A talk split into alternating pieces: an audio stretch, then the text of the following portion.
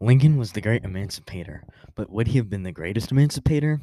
We want our listeners to question how much influence Lincoln really had on the Civil War and wonder what the Civil War would have looked like with the different presidents by applying their policies and personalities to determining factors of the Civil War. Those events and factors are the Emancipation Proclamation, Reconstruction, the treatment of the South, and even their relationship with Frederick Douglass. How did we how we did this is by researching their policies and actions during their respective times as president to cut and paste them into the Civil War timeline. Nothing changes about the time. There suddenly isn't Twitter in 1863 because we're talking about how Obama would have handled the Emancipation Proclamation. The same goes in reverse for George Washington.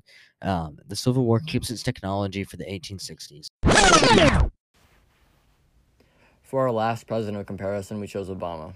Obama is a very interesting subject for this experiment because not only is he the first and only black president, he also spent eight years in office fighting a war in Afghanistan and trying to help the less fortunate in our own country. When we compare Lincoln's presidency and Obama's uh, presidency, we can see both of them led country into a war which was uh, designed to keep a country together. The Civil War is a very clear example of this. It was Lincoln's primary goal to keep the North and the South as one country, the Union Confederacy as one. However, with Obama and the war in Afghanistan, it was uh, complicated. Uh, while the primary and original reason for the U.S. entering the Middle East and into Afghanistan was to eliminate Al Qaeda, uh, it led into being also about keeping those countries together and making sure that there was a strong government control, not anything tyrannical, but governments that had control over nations and had law and order. Moving on to the relationship between uh, Obama and Frederick Douglass, I see no reason why it would be anything other than respectful and understanding. I think Obama being a black man would have improved the relationship greatly uh, when it's compared to Lincoln's because Frederick Douglass would have had a lot more trust in him to keep uh, the interests of other African Americans on the forefront of his mind and making sure that they had opportunities coming out of the Civil War.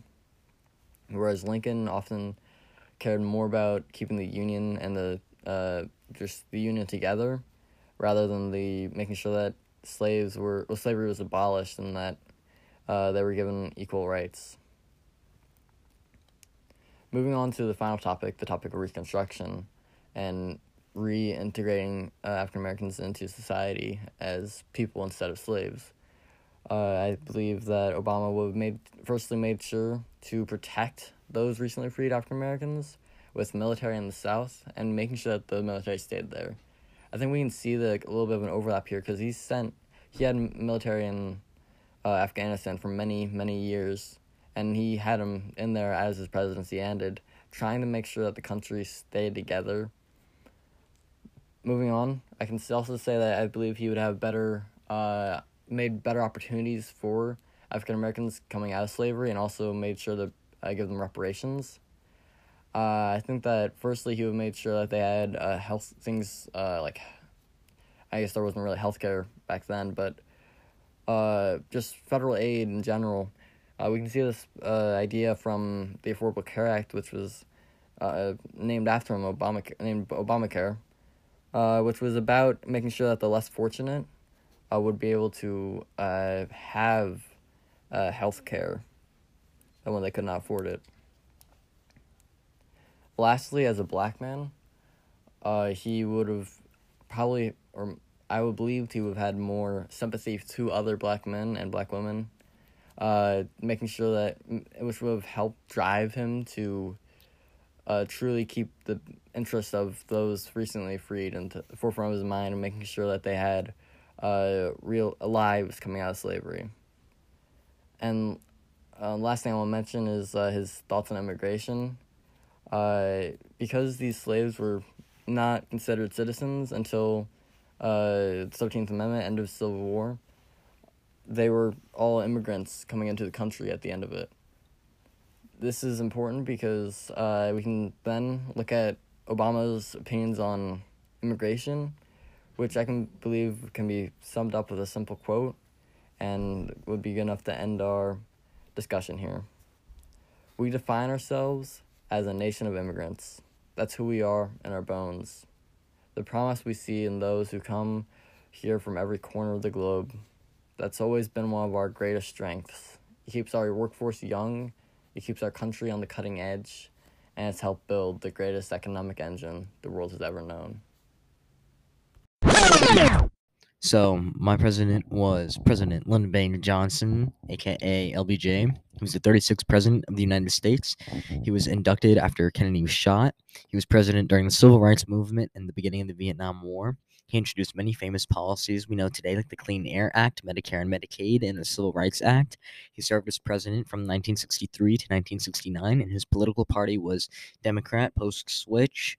Um, and just for fun, he was a staggering 6'4, matching President Lincoln's height, and probably one of the only things they have in common. Surrounding emancipation, um, I have a quote from the White House that says President Johnson steadily exerted his influence against segregation and on behalf of law and order, but there was no early solution. With this, and his experience with the civil rights movement starting in the Senate in 1957, pushing and fighting for that bill for years, I believe he would have done the same for Emancipation Proclamation. That quote really shows that he was a dominant force in the White House and for the country.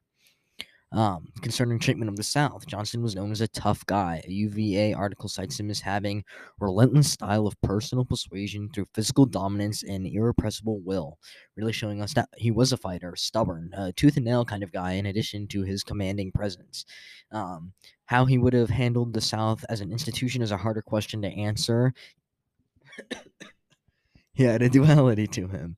Um, uh, the article from UVA writes Lyndon Johnson, captured on tape in the summer of the and fall of 1964, was compassionate and crude, confident and paranoid, careful and conspirational, a managerial genius whose machinations had threatened to rip apart the party he had worked so long to champion, showing us that he had a complicated relationship with the Democratic Party at the time, and that might cause problems with the Union and the Confederacy and how they interacted as institutions between each other rather than just in war um, Reconstruction. If uh, President uh, Lyndon Baines Johnson had avoided assassination, unlike Kennedy and Lincoln, um, I think he uh, would have handled Reconstruction arguably the best. He worked hard to undo the years of segregation laws or Jim Crow laws, which reflects positively on how he would have handled Reconstruction by signing the Civil Rights Act. President Johnson changed Black lives people, Black people's rights for the better, um, and their lives for the better at the time. Not by much, but he did enough. Um, this legislation would eventually force the dismantling of Jim Crow, the approximately 70 year old system of racial segregation in the United States. The bill gave the federal government power to desegregate public accommodations, fight against workplace discrimination, speed up public school desegregation, mediate racial disputes, and restrict several other discriminatory practices, is what the Civil Rights Act did. And he signed that. He pushed for it. He fought for it. And he probably wouldn't have wanted to undo that like hundreds of a hundred years later in the 60s from the 1860s. Um, now, concerning his relationship with Frederick Douglass, I think that would have been a strong one. Johnson and MLK worked closely throughout the civil rights movement.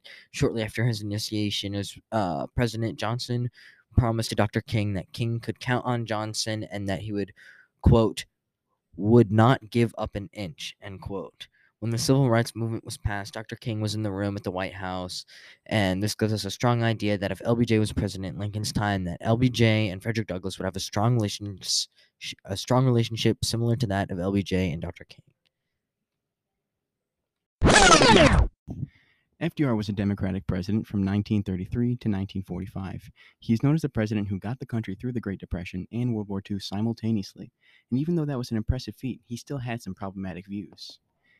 We can gather an idea of how and when FDR would have handled the emancipation based on based on how he handled other violations of human rights while in office. During World War II, he did not join the war effort against the genocidal Nazi regime until the events of Pearl Harbor.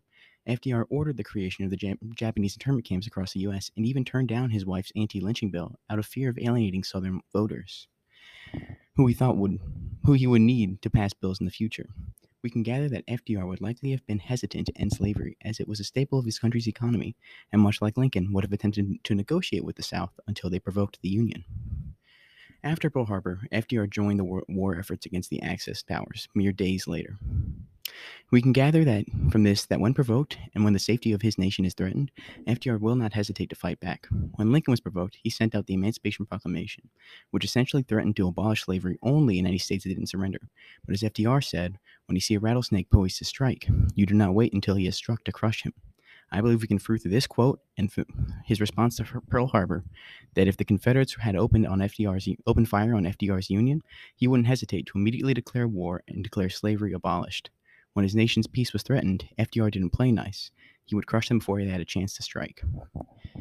FDR prioritized politics and the safety of his nation over what was right. He had a history of turning down bills that would protect minority groups or creating bills that would harm them. However, what he prioritized over all else was ensuring the survival of his nation, and I believe that the president was smart enough to see Frederick Douglass as a powerful ally with an important perspective, and would likely be much more open to Frederick Douglass's ideas than Lincoln was.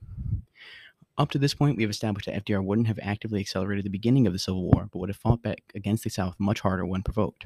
He would have been much crueler to the Confederacy than Lincoln was, and would have put aside his rather problematic views if it meant keeping the Union safe. I believe that, assuming he wouldn't be assassinated like Lincoln, FDR would have stuck to the promises he made in his much more bold Emancipation Proclamation and would have handled Reconstruction effectively enough. The nation would likely be a much better place had FDR been president throughout the Civil War, but I do believe it would still have its many issues. George Washington was the first President of the United States, serving from 1789 to 1797. He was one of the founding fathers of the United States and is regarded as one of the greatest presidents in American history, alongside Lincoln. One interesting fact about George Washington is that he is the only president in American history who did not belong to a political party because he believed that national unity was necessary for a democratic republic to survive. He believed that political parties would eventually divide and destroy the United States, which serves as a foreshadowing for the Civil War. Despite being a slave owner, George Washington actually supported abolition later in his life. However, much like Lincoln, he avoided the issue politically because he believed that bitter debates over slavery could tear the nation apart. According to MountVernon.org, throughout the 1780s and 1790s, Washington stated privately that he no longer wanted to buy, sell, or own slaves, and that he supported a plan for the gradual abolition of slavery in the United States. In fact, he wrote in a private letter in 1786 that, quote, There is not a man living who wishes more sincerely than I do to see a plan adopted for the abolition of slavery, but there is only one proper and effectual mode by which it can be accomplished, and that is by legislative authority. This quote shows that, despite claiming to be the most passionate abolitionist alive, Washington preferred to leave the matter of slavery up to Congress, rather than use any of the power or influence at his, at his disposal as president to emancipate African Americans. This supports the argument that George Washington would not have issued the Emancipation Proclamation, not because he didn't support abolition, but because he prioritized national unity over the abolition of slavery and believed that abolition should not have been the decision of the president. Washington was a political independent who would have treated the North and South equally when trying to come to compromises on a federal level. Just like Lincoln, he would prioritize the preservation of the Union, of the Union over any political goals. Once the South seceded, Washington would probably even have been willing to make concessions on the issue of slavery if it meant that he could restore the Union. However, once the South fired the first shots on Fort Sumter, he would have no choice but to go to war. Washington was a decorated military general who led the colonial army to victory against the British in the Revolutionary War, and there's no doubt that he would have also been able to lead the Union Army to victory in the Civil War. Despite supporting abolition, George Washington was still a white supremacist at heart, and he did not view African Americans as citizens equal to white Americans. Therefore, Reconstruction would not have been a priority of his at all. However, unlike Lincoln's successor, Andrew Johnson, Washington would, likely not have stood in the way of any Reconstruction legislation passed through Congress, because he would have felt it was important to not abuse his executive power as president.